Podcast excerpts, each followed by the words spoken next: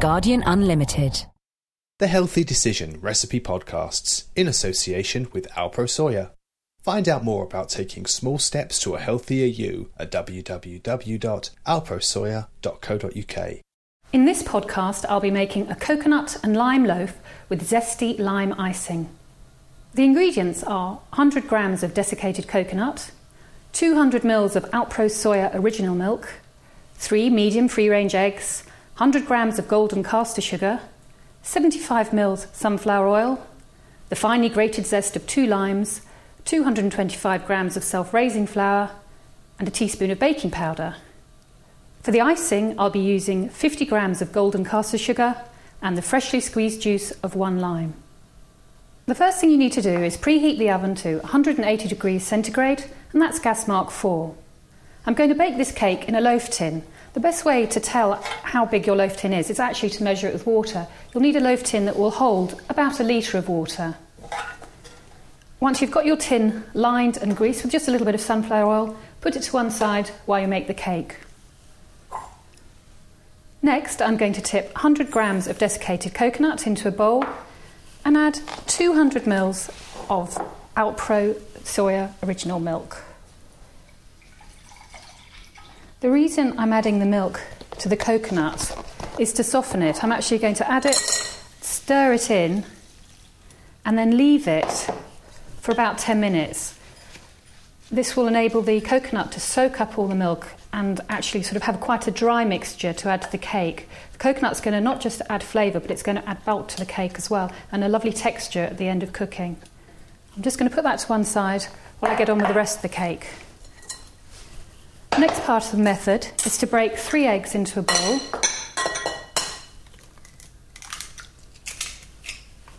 These are free range eggs. The free range or organic eggs are both great to use here.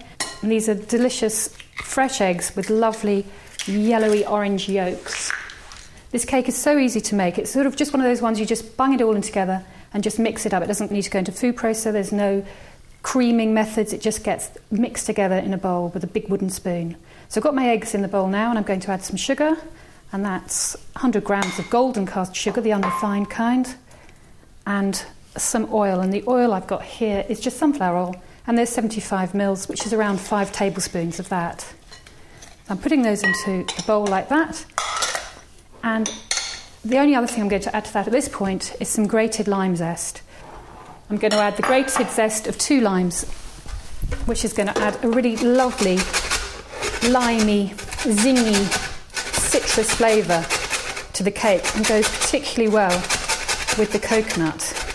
Now I'm grating it on quite a fine part of the grater. You don't want it to be in really big pieces because it's not going to get blended with a food mixer. It's just going to get blended together with the spoon.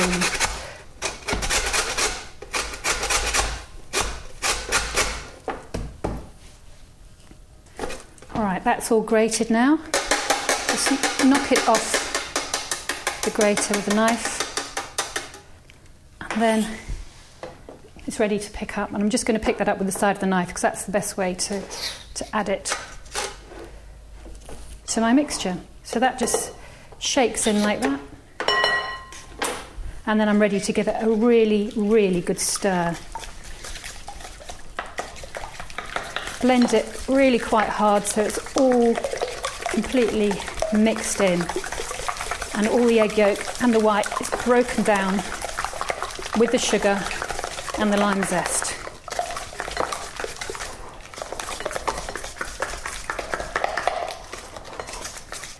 The next thing I'm going to add is the coconut that's been soaked. So it's going to go in with its soy milk, and it's all.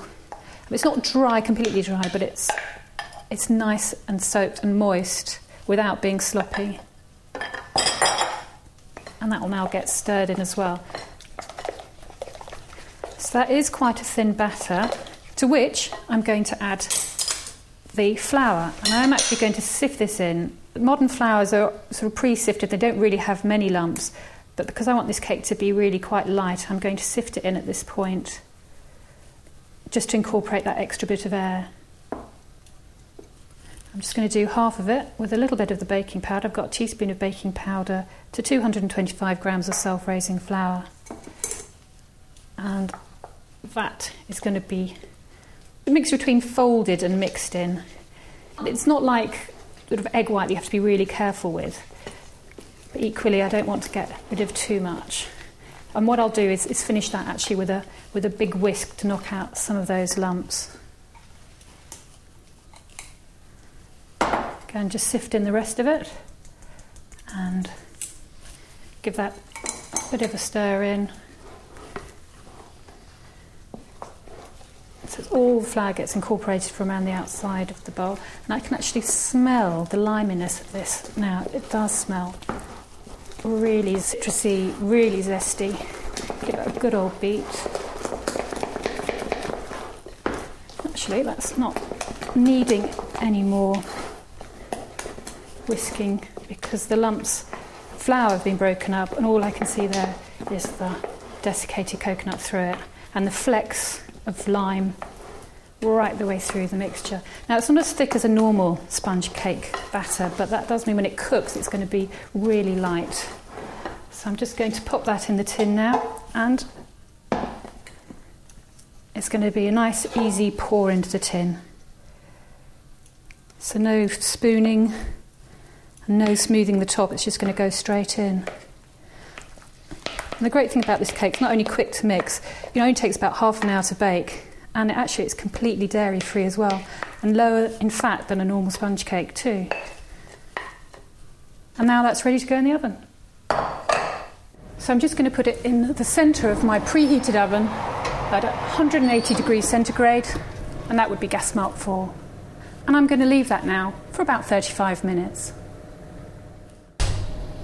The cake's now been cooking for 35 minutes and it's really lovely, well risen, a lovely pale golden brown colour, a little split crack in the top which just adds to the homemade appeal of this cake. And to test that it's ready, I'm just going to insert a skewer into the centre and that should come out clean if the cake's ready. If you put it in and take it out and the cake mixture is still on it, then just pop it back again for another couple of minutes.